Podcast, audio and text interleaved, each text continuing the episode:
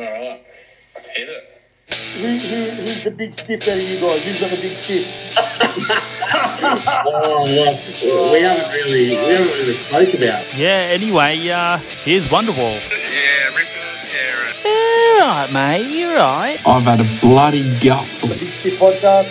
You guys obviously have done your homework, which is really, really important. I've enjoyed this totally. And hopefully you'll go on to bigger and bigger and better things because you're a pair of great guys.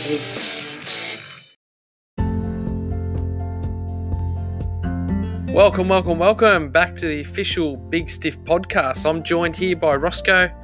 How you going, mate? Going well? Scotty Baldwin. Very good, mate. How are you? Well, today is a massive episode. We've got Johnny Eales, the one and only. How you going, Johnny? You going well, mate? Thanks for joining us. I'm really well, thanks. It's a pleasure pleasure to come and have a chat. So, Johnny, I'm going to give us uh, a little bit of a background and um, we're going to pump your tyres up, mate. How about that? Former Australian captain John Eales is one of a select group of players to have won two Rugby World Cups, one in 1991, aged just 21, and as captain in 99. As a towering second row, Eales was not only an outstanding line out expert and a great ball player, he was also a formidable kicker. He remains to this day one of the highest point scoring forwards in the history of the game. Wow. One of his most memorable conversions was a late match winner from the touchline to win the Bledisloe Cup in 2000. John made over 100 appearances for the Queensland Reds and 86 caps for the Wallabies over the next decade, many of which were as captain. At the time of his retirement, he was one of the most capped second row forwards in the history of the game. Welcome to the podcast. Thanks, guys. Good to be here. So I've as it's like a little uh little ongoing theme that we ask about five little short sharp uh, questions just to break the ice. Are you, you happy to go with that? Fire away. So I'm sure bar I or give you five short, sharp yeah, answers. yeah, There we go. bar, bar or dance floor, John? Sorry? Bar or dance floor? Oh, bar or dance floor? Um, depends what time of the night. Like, I mean, like pro- probably the bar. Yeah, yeah, fair call, fair call. Are you probably lingering onto the the dance floor later on? Are you? Later on, like we, we have a few late family sort of things. Like it's it's pretty tame stuff. Some pretty average dancing, but um, yeah, beautiful, beautiful. Uh, who is your hero, mate? Yeah, look, I, I followed. I mean, rugby and cricket were my two sports, and uh, so I loved Greg Chappell when I was growing up. Oh, Greg. Chappell and Dennis Lillee were, you know, were, were the number ones. I, I in cricket, and there were three guys. There was Paul McLean, Tony Shaw, and Mark Loane in rugby. Um, Yep. But I don't think there was anyone, any person who's been more an Australian man than than Dennis Lillee. Like he was, uh, yeah, he was a legend, and loved watching him. He had character. He had just just that bit of definite. Uh, how, how would you how would you sum it up? Like he, he was such a great competitor, and he just seemed like a really good bloke. For sure. Would you um was that as a kid were you wanting to be a cricket player? I loved it, but uh, what grabbed me, I just played a bit of cricket after school and stuff like that. But what grabbed me about rugby was just the the culture of the game in the clubhouse, if you like. You know, when yeah, you, yeah, yeah. I loved being a part of Brothers Rugby Club, and that really was what turned the lights on for me. Awesome. Uh, something that people don't know about you, mate. Ooh. Um, well, there are probably things that I don't want them to know about me. But- Look, I, I don't know. Look, it was, um, yeah, I suppose it's been a lot written and a lot said in di- different ways, but but I think the uh, yeah, m- my, I had a very heavy Italian influence growing up Yeah. because my grandmother Nonna, as she was known, and my grandfather Yeah. lived with us all, all my life when I was young, and um, they were really a very big influence on our family. Wonderful. Wonderful. Favorite movie of all time? Ooh. I think there's different genres of movie, aren't there? Like I, I love. very subjective everyone to your says mood, right? Shawshank Redemption. Shawshank Oh, Redemption. yes. is movie, Another but- one. But Jeff look, I Fennick was- love. I also love the genre of like Blades of Glory, Blades of Glory, or something like that. Fantastic. That's a, Fantastic. that's a that's a great movie, and and even um, uh, I've just I've just forgotten the name of it. Uh, Juno, I, I reckon Juno Yeah, is okay. an outstanding Yeah. movie because Yeah, it yeah, it is. combines really good characters, interesting story, and great music. Yeah. Yeah, it's, yeah. it's quirky, but yeah, it's it's uh, it's a groundbreaking movie. That one. Uh, and lastly, favorite karaoke song. I need something that I can just fit in a really flat range there, and Something like uh, a Johnny Cash, is it? Johnny Cash is easy to sing along to. Like probably Yeah. like maybe a Thunder Road from Bruce Springsteen. You can almost get Oh, away yeah. from it. There's a couple Beautiful. of times when it gets away from you, but but I can do that okay. But any Johnny Cash, you can sort of pretty much just hit that zone and just stay there. Beautiful. I think you, e- either way, I think you'd be better than uh, Meatloaf at the AFL Grand Final, mate. um, so you made your debut against uh, Wales uh, at Brisbane's Ballymore Oval in 1991. How did you find out you were in the team, um, and did you receive a call?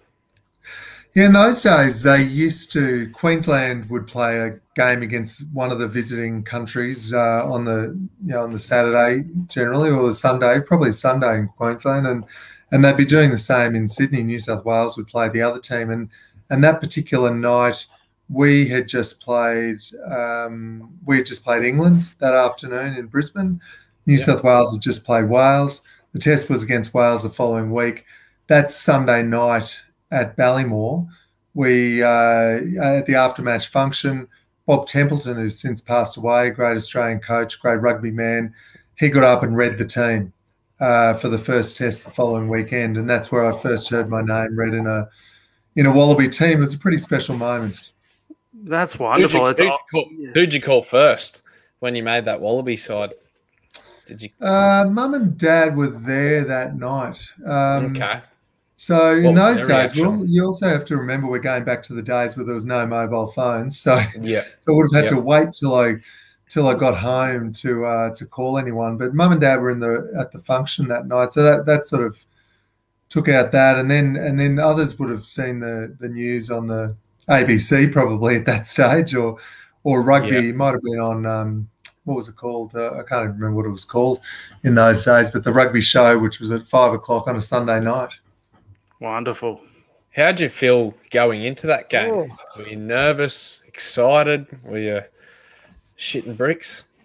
Yeah, I think there's a bit of all of that, and Yeah. like if you think like when you're growing up everyone in australia we're very patriotic Mm, and we've got the olympics going on at the moment and well yeah loving that but w- when you're a kid growing up you love watching a national team it doesn't matter what Yep. what sport it is but for me the sports were cricket and rugby but but rugby the the moment that captivated me more than anything else was was when the the team would stand there in front of the crowd with their jerseys on sing the national anthem Yeah. and pulling on that jersey for the first time. I wouldn't pull it on at training. I wouldn't pull it on for a photograph. I didn't pull it on until just before we were leaving the, the change rooms that evening Wonderful. and running out on the field. So pulling that jersey on, uh, standing in front of the crowd, singing the national anthem, you could imagine it was a very emotional time. Um, Yeah. But I, I think, yeah, so there were there, there was this combination of the nerves but excitement. But for me, that was the moment that signified, wow, you're there. You you Yeah. you, you are representing your country. And did you start that match, buddy? Yeah, yeah, I did.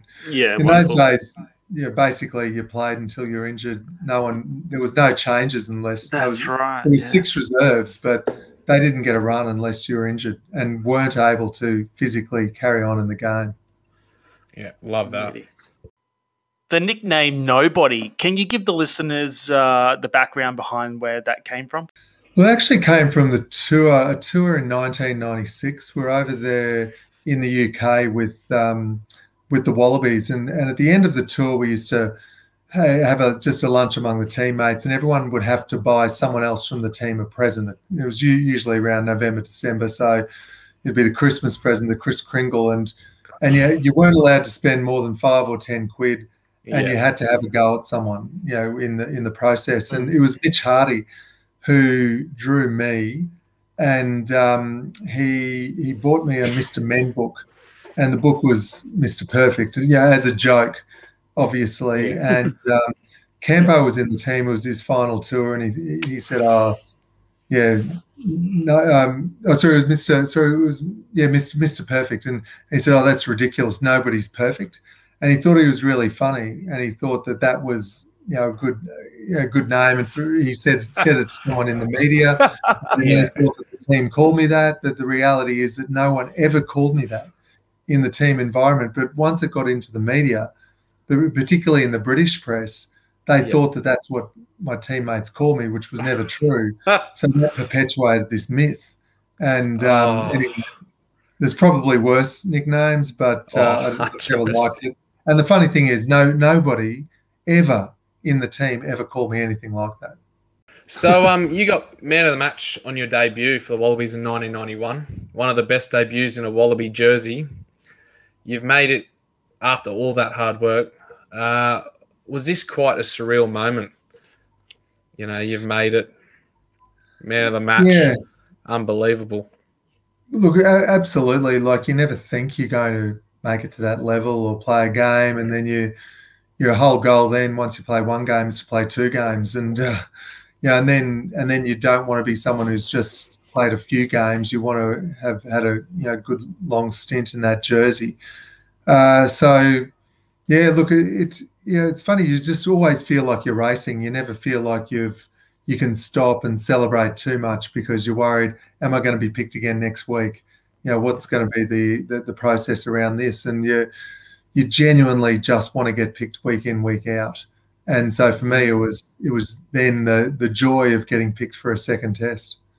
For sure. And when was the next test, John? It was the following week against England. So Wales the first week, then Oh, we played good. England. Then I think we played the All Blacks maybe the following week after that, and then we head over to the we we flew over to the World Cup uh, late at the end of that year. So it was pretty full on. We played ten tests that year, I think it was.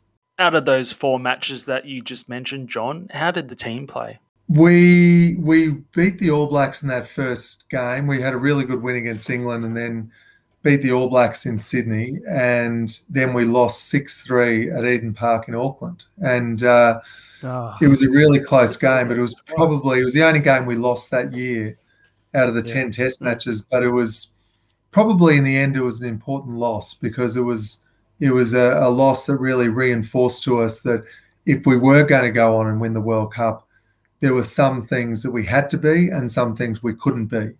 And and we were just a bit loose that day. We didn't you know we weren't as tight as we needed to be in our execution of just the basics of the game. And with with with all sport like you, you need to get the big things right but to get the big things right firstly you've got to get the little things right. And no matter how well you prepare the, the thing in sport is you've still got to get out there and do it no one's going to do it for you and there were probably just those couple of things that we didn't go out there and execute. Yeah. So leading in from those, uh, leading on from those um, tests, rather, um, heading over to the World Cup, you made the final. Tell us about that. Tell us about the the, the grand final in the World Cup, Yeah, look, 1991. Incredibly exciting. Like it's definitely a pinch yourself moment in your career. Like you, you know, you can't um, can't wait to you know to actually get on the field the whole week. You, were 21, John, weren't you? Yeah, I just turned 21, so I was pretty fortunate to my first year happened to be a World Cup year and all of that. Yeah, it's a bit of luck that goes with sporting careers, and timing is is an element of that luck. Absolutely. Um, so I think it was just this incredible uh, awe of the moment, and I remember running out onto the field and we're playing against England at Twickenham, and we were Yeah, kicked wow. off, and you're lining up. First, you meet the uh, first you meet the Queen, and then you you get ready to do the anthems, and then you go to kick off. And I just remember being on the sideline, getting ready to chase the kick, and the whole English crowd is singing "Swing Low, Sweet Chariot," Chariot, yeah. and you can imagine the the emotions and the mood. And I just remember at this very moment looking across and catching Nick Farr Jones's eye, and he was our halfback and captain. and he just sees me and he just he just gave me this great smile and and it was exactly what I needed at the moment. Like I was young, I was 21, you're sort of looking around, your head's a little bit scattered, and you just get this great smile from the captain. Okay, he's cool, he's ready for this. I can uh, I should be a bit more relaxed as well. And then you just get into it and, and you play the game and you just go hard. What a moment. Like, how, how was it playing in front of a crowd like that? Like, honestly, would have been awesome. Yeah, look, we're pretty lucky playing rugby around the world. There's some great stadiums and some great crowds, and they all have their own unique aspects to them. But it's, I'd much rather play in front of a crowd that was mostly booing you or mostly against you than in front of no crowd at all. I really feel for the the Olympians at the moment, the sports people around Yeah. the world who are playing to empty Yeah. stadiums where uh, sport is about the transfer of energy and it's about the energy you can create and transfer out there on the field to build momentum or stop momentum. But I really believe it's also about the transfer of energy for you or against you from the crowd uh, that you can take out there on the field and and the transfer of energy from the stadium to the to the lounge room at home. You do feel that and and that that relationship of a sports person with the crowd is a really important one and it contributes a lot to performance. So when you have the privilege of playing in a World Cup final or any other big game in front of a packed stadium, it really does energize you and and I think bring out the best in most people. Yeah, I just looked. It's uh, you had fifty six thousand uh, uh, screaming Wow. poms that day, and um, it was a 12-6 scoreline. So, geez, it was a game of defense, right? Yeah, it was. Uh, we scored the only try that game, That's and right, it was yeah. when um, Ewen McKenzie and Tony Daly dived over Daly, yeah. simultaneously to score the try, and it was Yeah. certainly from a rolling maul. Was- I think it was awarded to Ta- Tony Daly. Dale's It was, end. yes, yeah, yeah. Yeah, but it's look. I mean, World Cup finals will probably be more defensive than they will be attacking. You know, it's a game that you Yeah. desperately don't want to lose, so you'll put everything on the line to defend your line, and and that was that was an important part of our tactics that day. So, Beautiful. so moving on to 1999 World Cup, you thought you were going to be playing New Zealand. The French beat New Zealand in the semi final. What were the squad's thoughts after that happened? Yeah, I remember really clearly. We played South Africa the, the day before, and uh, you know drove, you know, went back in the bus, and we are all preparing to play against New Zealand in the final. We thought they'll beat France, and and then we'll be ready for it. And then we got back and back to Cardiff to the hotel we'll be staying at for the next week, and went to the team room. We are watching the game, and the All Blacks were doing it quite easily. Uh, up to half time and even looking strong straight after that. I think they at one point they were leading by 14 points. They ended up losing by 14 points, Wow. and we just couldn't believe what was happening. Uh, it was an incredible performance from the French, and the French can do that. And I, I remember sitting in the in the room, and as we were sort of probably cheering on the French a little bit because we you know, we sort of felt the All Blacks had a pretty good team. We knew the French had a great team as well, but um, we probably thought the French may not be as difficult as the All Blacks. But then Yeah. we were just stung with this realization. And remember, it was Dave Wilson who said, "Look, guys." If they can do this to the All Blacks, they can do this to anyone. And Yeah. the thing about the difference between playing against the All Blacks and playing against the French, we felt confident against the All Blacks because we really believed, and uh, through that period of time, we had a really strong run against the All Blacks, but partially because we really understood how they were going to play the game. They were going to be good, they would execute things well, but we knew, we, we felt we knew what they would bring to the game. The difficulty with the French, we hadn't played them as much. We weren't as familiar with them as a result. And, and they always had this unknown quality to them, and they could pull that on anyone at any time. So, in many respects, it made the week a more nervous week playing against the Yeah. French than the All Blacks. Did you do much study on the French before that game, or you know, We, we, we hadn't, but we Yeah, then right. did. yeah, and- yeah, The, the busiest people in our squad that Sunday evening because we played on the Saturday. That Sunday evening were the the video analyst and the game analyzers because they spent all night cutting up footage of the French, which Yeah. then we had to we watched on the Monday and we started to the Monday the week leading into a World Cup final is not going to be a heavy fitness week or anything like that, but it is a heavy mental week. And I think the first the Monday morning we were still sore from the really tough game, extra time against the, the Springboks, and they're always very physical.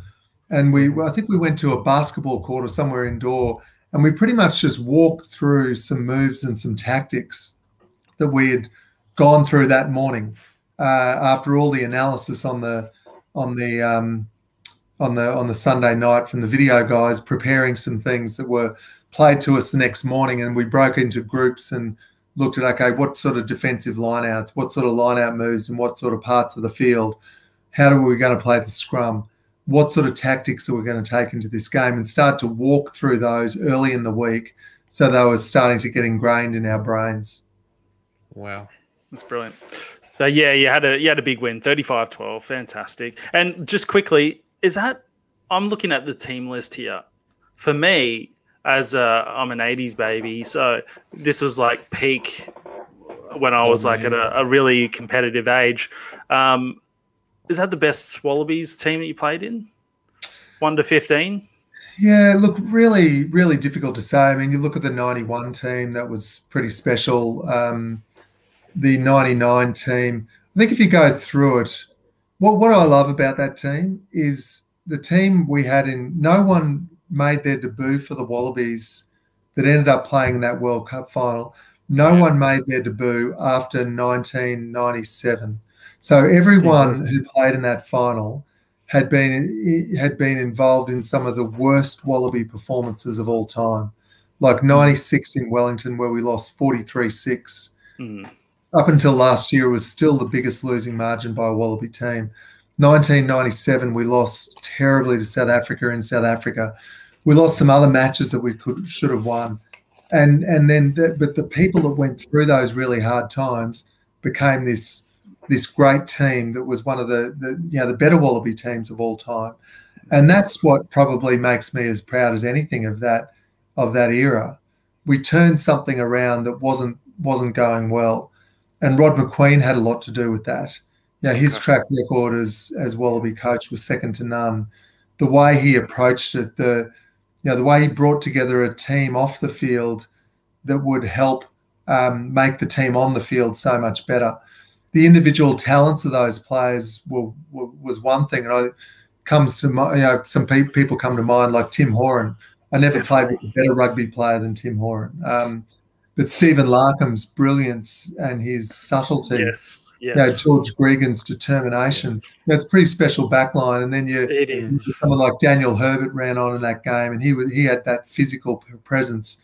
He hurt his knee early in the game, and Jason Little came on, pretty fair replacement. Joe Roff and Ben Tune Yeah. on. Like Ben Tune was this incredible competitor, and Joe Roff had these this wonderful set of skills. And then Matt Burke at fullback. Matt That's a Burke. yeah, pretty impressive back line. And then you look at the forwards, and some of the names wouldn't necessarily go down in anyone, in a lot of people's list as the best in Australian rugby, but gee, they were. Um, and for their time, and, and if you look at what they were doing, some really underrated players in that in that team. And you know, the front row who ran on in the in the World Cup final that day was you know Richard Harry, Michael Foley, and Andrew Blades, and David Giffen was my partner in the second row. A back row with um, uh, Toto Kefu at number eight. You know, hard, skilled. David Wilson never got the recognition as an open side flanker. He came No, he didn't. No. no, he came after sort of Poidevin and Jeff Miller. He came before George Smith and Smith, yeah. um, and uh, Phil Waugh, and we you know then we have guys like Michael Hooper now. But Dave Wilson was as good as any of those guys. And then you had this hard figure in Matt Cockbain, silent assassin on the side of the scrum, and he was just so good to play with, but so humble and um, yeah, quiet at the same time, but but bright, rugby bright. How does it make you feel talking about it right now? Look, it brings back some great memories, and I, I think sport is special because you have these moments where you're you're, you're involved with the team, and it doesn't matter if that team's the Wallaby team that wins a World Cup final or the Brothers Colts under 19 team that was the team I was in. Really, that was the team that lit the fire for me, the Brothers Colts under 19s. And I, Mm. I talk just as passionately about that team because we weren't the didn't have the best talent in in the competition, but we were the best team. And and that's Mm. what excites you when you go back to it. And and that's the magic of sport. You don't have to be a Wallaby.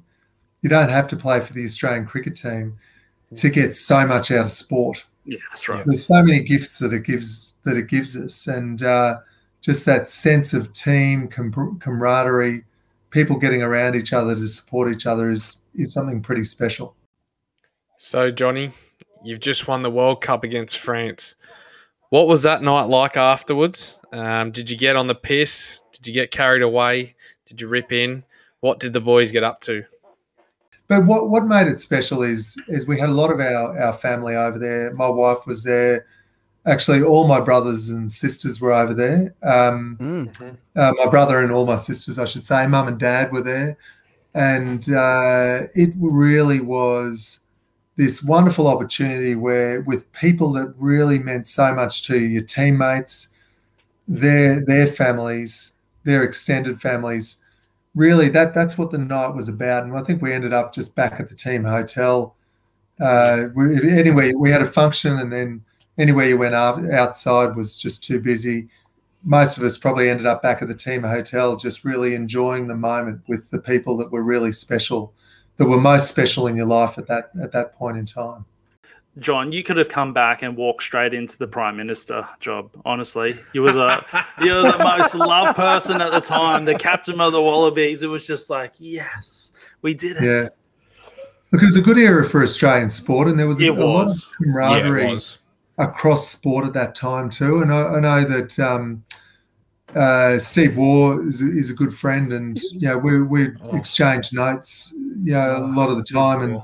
You know, chat chat a lot through that period. Uh, yeah, the the Australian netball team won the their World Cup that year. The cricket won. Cricket. Uh, Davis Cup. They they won the Davis Cup that year, just after we did, and I think we had World Surfing Champions, and we had the Olympics in Australia the following year. There was just so much going on, and everyone was feeding off each other's success as well, which yes. which Yes. is really important. So I hope we get that afterglow from this current Olympics.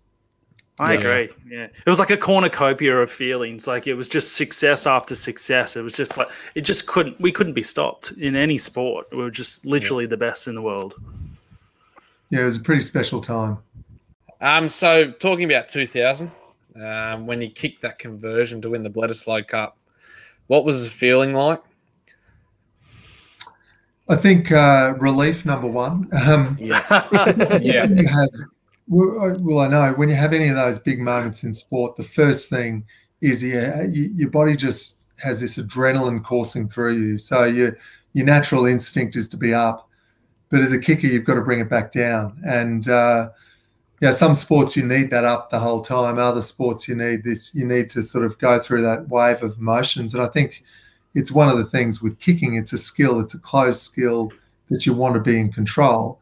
So you can't be too hyped up. So, but you know, it's a it's a it's a big moment. Um, look, I think through that period of time, we had a lot of people in our team that stepped up at big moments, and it might have been Stephen Larkham kicking a field goal in a World Cup Mm. semi-final.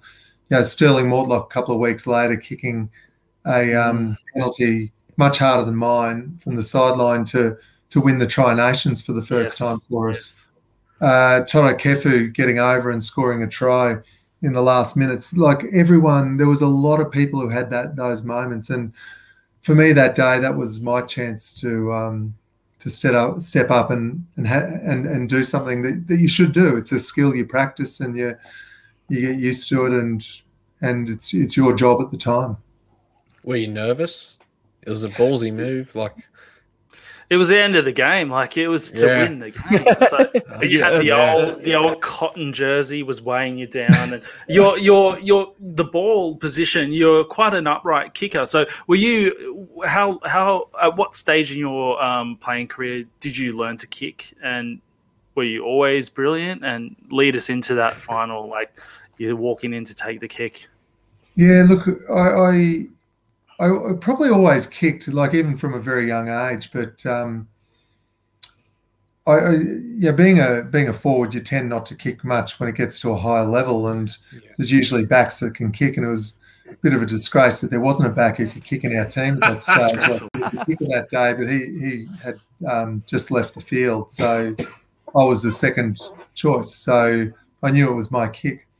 Um, I think the most important thing when you're kicking is is again uh, it's a close skill. So you need to have a set routine. And for me, as a as a forward in kicking, um, I and being the second choice kicker, the second string kicker, you tend to um, you need to know that you can be called up to kick at any point in time, and if you are, you need to be just ready to go.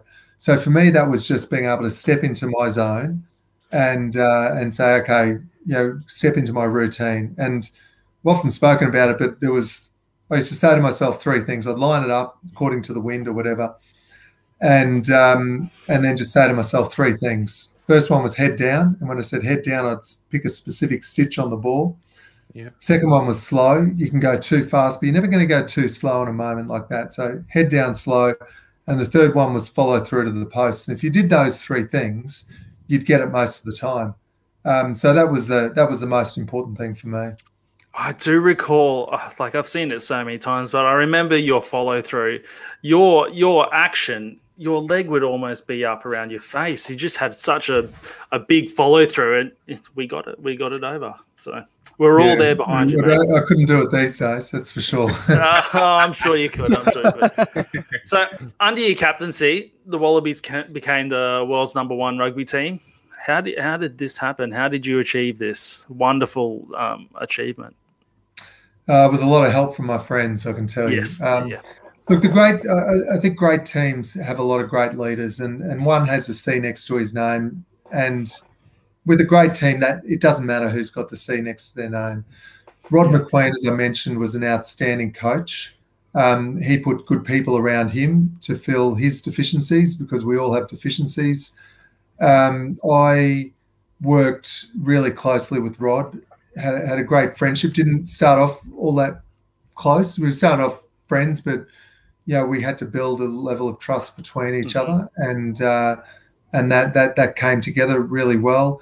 But I had a lot of other really strong leaders in the team, and, and you can just go through that team I, I rattled through before, yeah, and whether it be George Gregan or you know, Tim Horan or yeah, different people for different things. David Giffin would take on a lot of responsibility in calling defensive lineouts.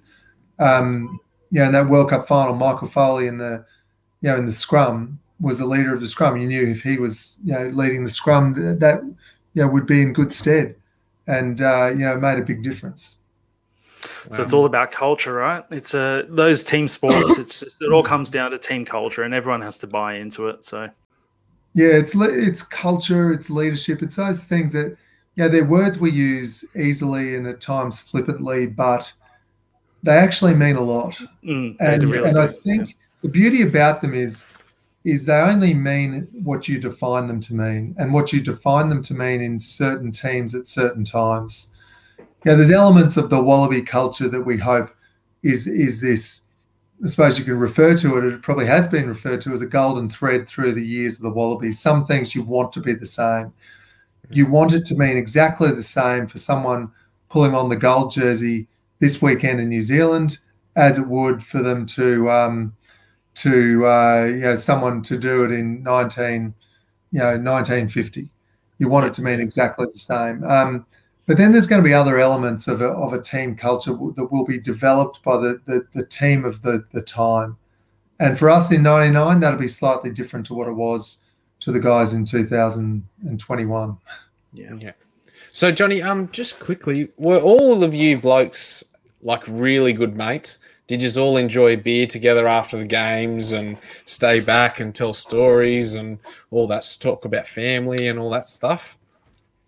Yeah, we we were, and obviously in a team like that, some will be better mates than others. Yeah, there's always going to be people you gravitate more towards at the dinner table than than others, but mm-hmm. there, there was no one that you didn't like, and most importantly, there was no one that you didn't respect. And you knew that if you asked any of those people to do something for the team, they'd do it. Yeah, love that. Johnny, uh, who's the best player you've played with and against? The best, the best player I played with was Tim Horan. Um, He had this wonderful will to win. He had incredible skill set. A really decent, decent person as well. Really understood what it meant to be part of a team, and and threw himself into that that that team environment. I played against a lot of great players, and sometimes it's easier to, to select a team that was great to play against, some Yeah. more than individuals. But, but look, I'll call out a couple. Um, yeah, there- there'd be pe- many people I could look at in the position I played, and whether it be through my time in Ian Jones or a Martin Yeah. Johnson or a Mark Andrews or a Neil Francis from Ireland, like, and, and I could go on. Yeah. But I'll, I'll pull out two individuals because when you're playing against a team, sometimes you have to focus on an individual as well because they have that much influence on the team they're playing in. That's right. And probably no surprise. And look, sadly, they both they both passed away. But one was Jonah Lomu, Yes. who Oh, yep. never played you'd say a him. team with Jonah in it without Yeah. absolutely focusing on how do you contain this bloke?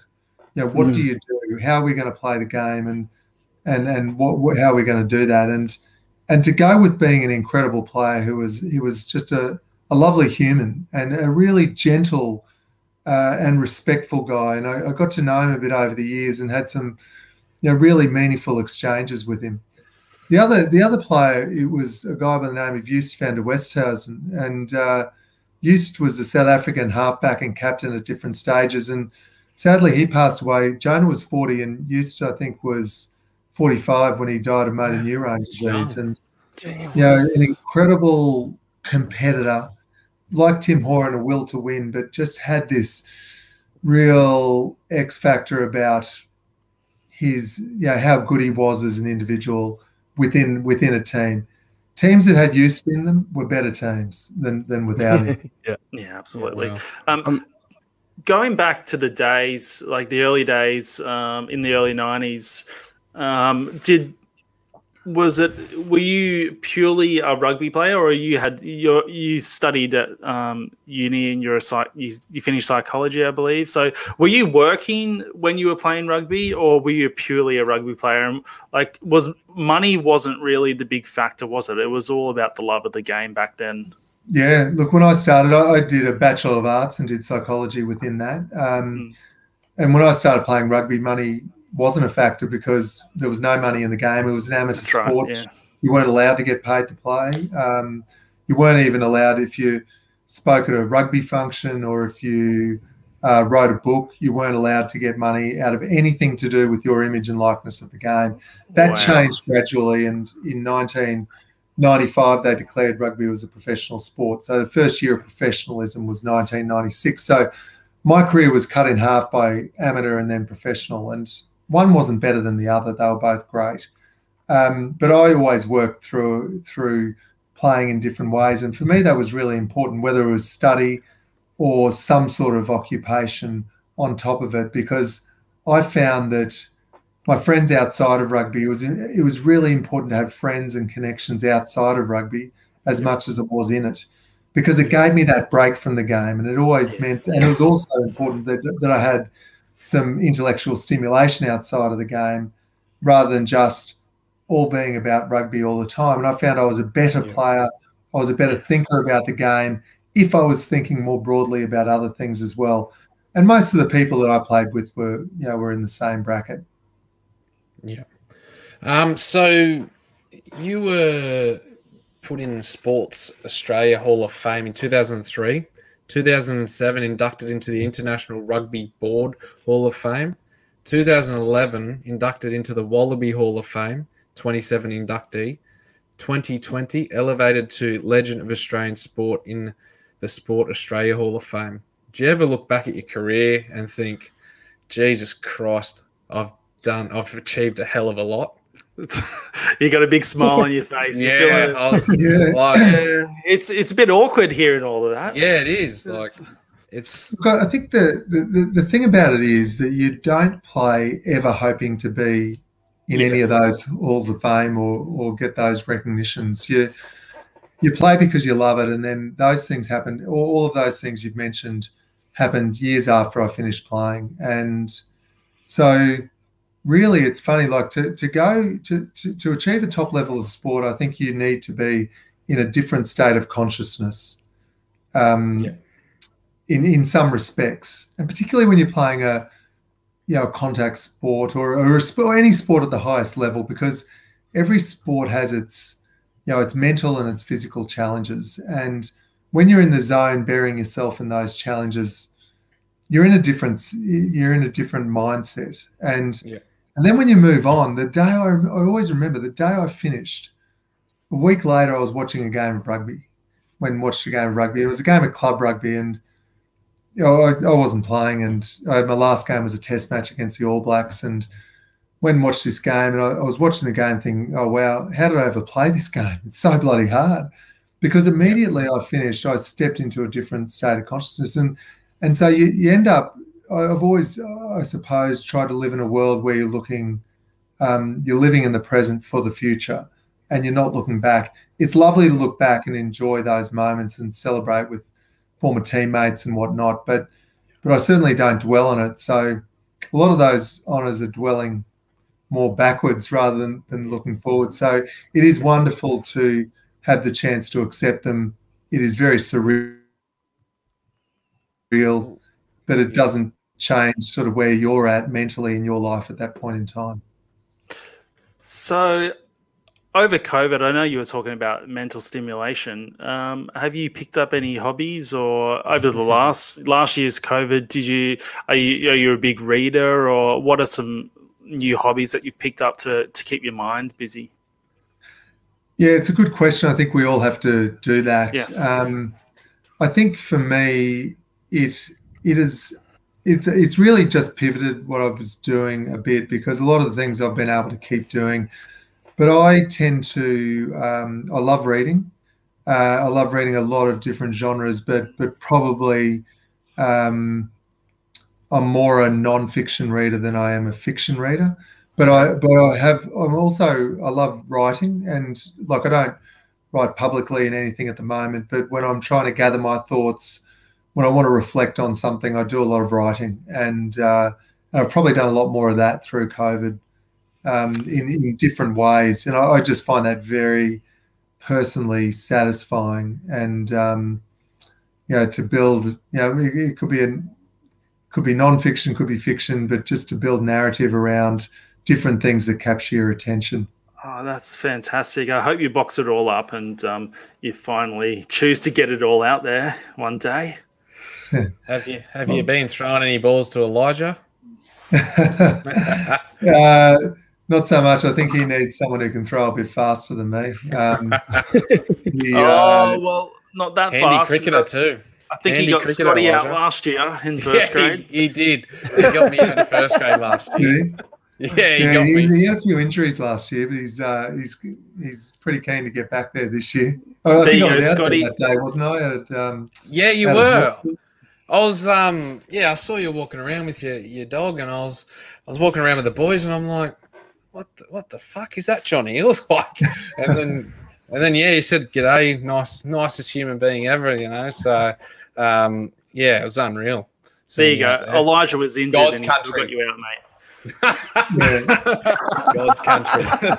I, I I love going and watch the um, you know the club sport. I, I love watching sport at all levels, but I, I think there's something special about just sort of sitting sitting down watching. Yeah, and some of the talent at those Mm. you know in uh, you know A grade sport around you know whatever the sport is. Yeah, there, there- there's something special about just sitting down quietly on your own, just absorbing the contest, and it's uh, yeah, I love it. Yeah, we've we've been talking about it um, recently. You could almost have like a few state teams for each code because there's that much talent going around Mm. that's not not making the team. So yeah, yeah. Um, so uh, we've, we've got a couple of viewer viewer questions. Um, so I'll start off with Jared Brett um, wants to know what's it like to face off to the haka in front of thousands of people. Yeah, the haka is something very special, and I, I was, I've been part of teams that have faced it and not faced it. And yeah, my in '96 at Wellington, when we had the biggest mm-hmm. loss ever, I was in a team that didn't face the haka, and I blame myself for that. I was the captain and learned, and and subsequent, I really dove in to try to understand more about the haka and what it, what it is and what it means. And some people talk about the haka being this advantage at the start of the game, but the thing I've come to learn is the only way the haka is an advantage is if it's an advantage in connection, because you've mm. got this one guy connecting to the guy next to him and then connecting as a team, connecting with the fans around them, connecting as a country. And that is very special and that's hard to compete with. But the good news about it from the opposition's point of view is the All Blacks don't have a mortgage on connection. And so you've mm. got to find your own way to connect. And some teams facing up to the haka have found a different way to connect. And some might be walking towards them. It could be the French walking up in an arrowhead. Yeah. We we really after that time we thought about it more, but we we did just you know linked arm in, in arms. We watched it in, in our tracksuits and watched it and took it in and took took in the challenge of the competitors. And that I think that really helped us to understand a bit more about it, to take it in, and then be prepared to take them on in the game after that. So the next question is Do you see any future for the game of rugby union from a grassroots point of view? Or do you think AFL and rugby league are taking over in that respect?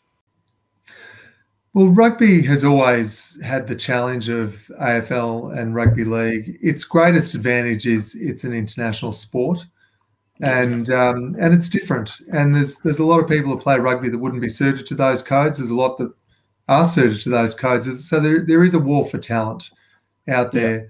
But I think rugby will always hold its place, um, and it'll go through some ebb and flow of popularity but with Yep. some there's some big opportunities ahead for us and for our game. Yeah, it's an Olympic sport in the form of seven aside, but that that keeps rugby in the in the nation's conscience Yep. uh, consciousness, if you like. Um, and and the other thing is that you know, we're bidding to host the the Rugby World Cup here in 2027, and that hosting the Rugby World Cup is not just about the seven eight weeks that the tournament goes on. It's about the years that lead into that tournament It's a big and drive, also isn't the it? halo effect of hosting the, the tournament or the Olympics or whatever it is in your backyard. And and and so there's some real lights on the hill for our game to to make the most of. Yeah. Totally sure. agree. Uh, this one's from Nathan Moore. Um, he wants to know, and I think a lot of people share this sentiment. Um, Yeah. why why aren't you coaching the Wallabies? and at the very least, we all think that you'd make a great specialist coach.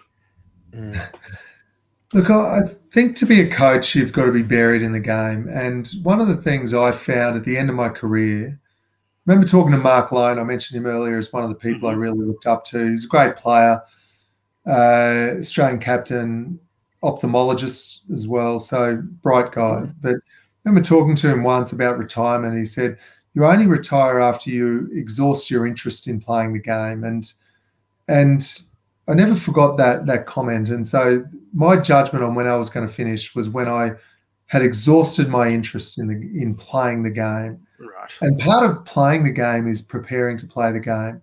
And it's all the work you do off the field that give you the chance to be okay on the field.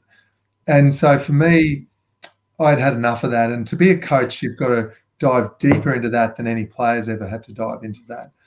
And and that just wasn't it wasn't what turned me on uh, about the game. I love the game, love watching the game, love thinking and contemplating on the game. But that aspect of diving deep into coming up with analysis, and working out the tactics of how you're going to play a game, and that being essentially, if you're a coach, 99% of your life, yeah, it wasn't me. Yeah. But you do a fantastic job in the commentating, so yeah, don't don't ever leave that, mate. Um, so this this will be our last question. Um, it's from Chris Riley. Um, do you know if more kids are playing rugby in the 2020s than in the 1990s? There's there's a few questions here in one question.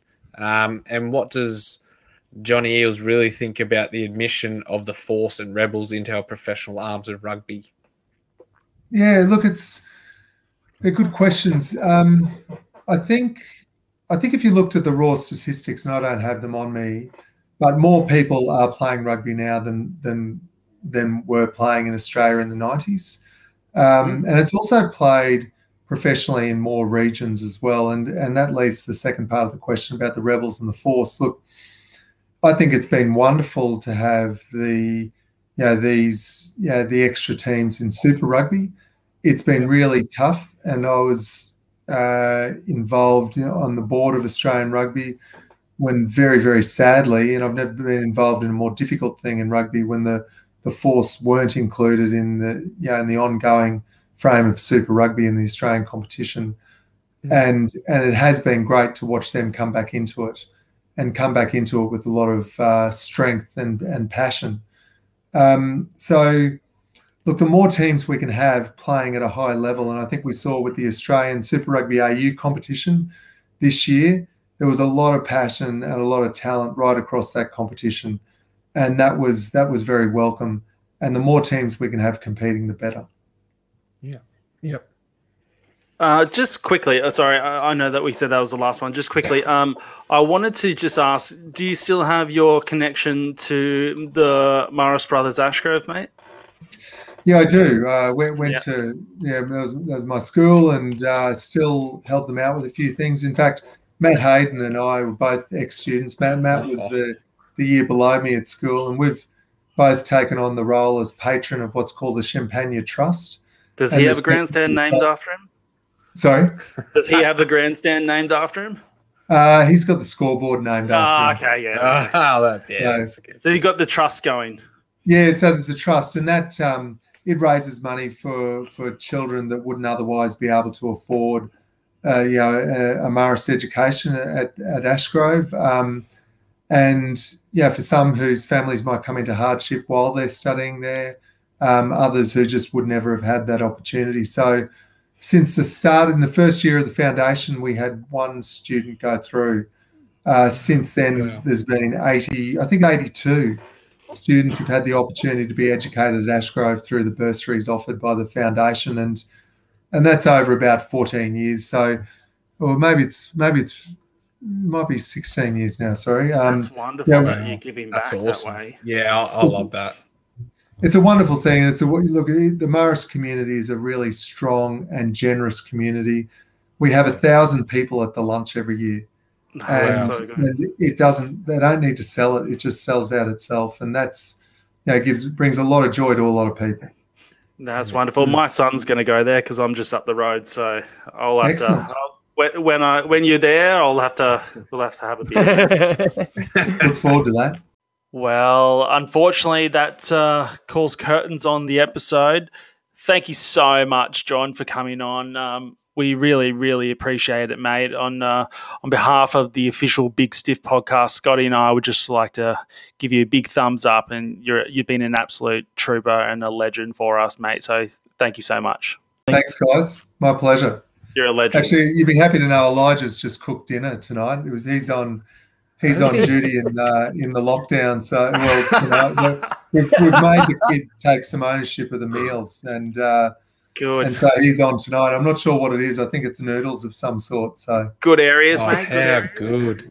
good areas he's, he's Good actually areas. pretty he's pretty tidy with his cooking so it's good Thanks for listening to another episode of the official Big Stiff podcast. We hope you enjoyed it. Hey, um, Scotty, you there, mate? Yeah, mate, I'm here. Uh, you can find us on Instagram, Facebook, YouTube, TikTok, Spotify, Apple Podcast. Just type in at the Big Stiff Podcast and you should find us there. Okay. Thanks. Bye, guys.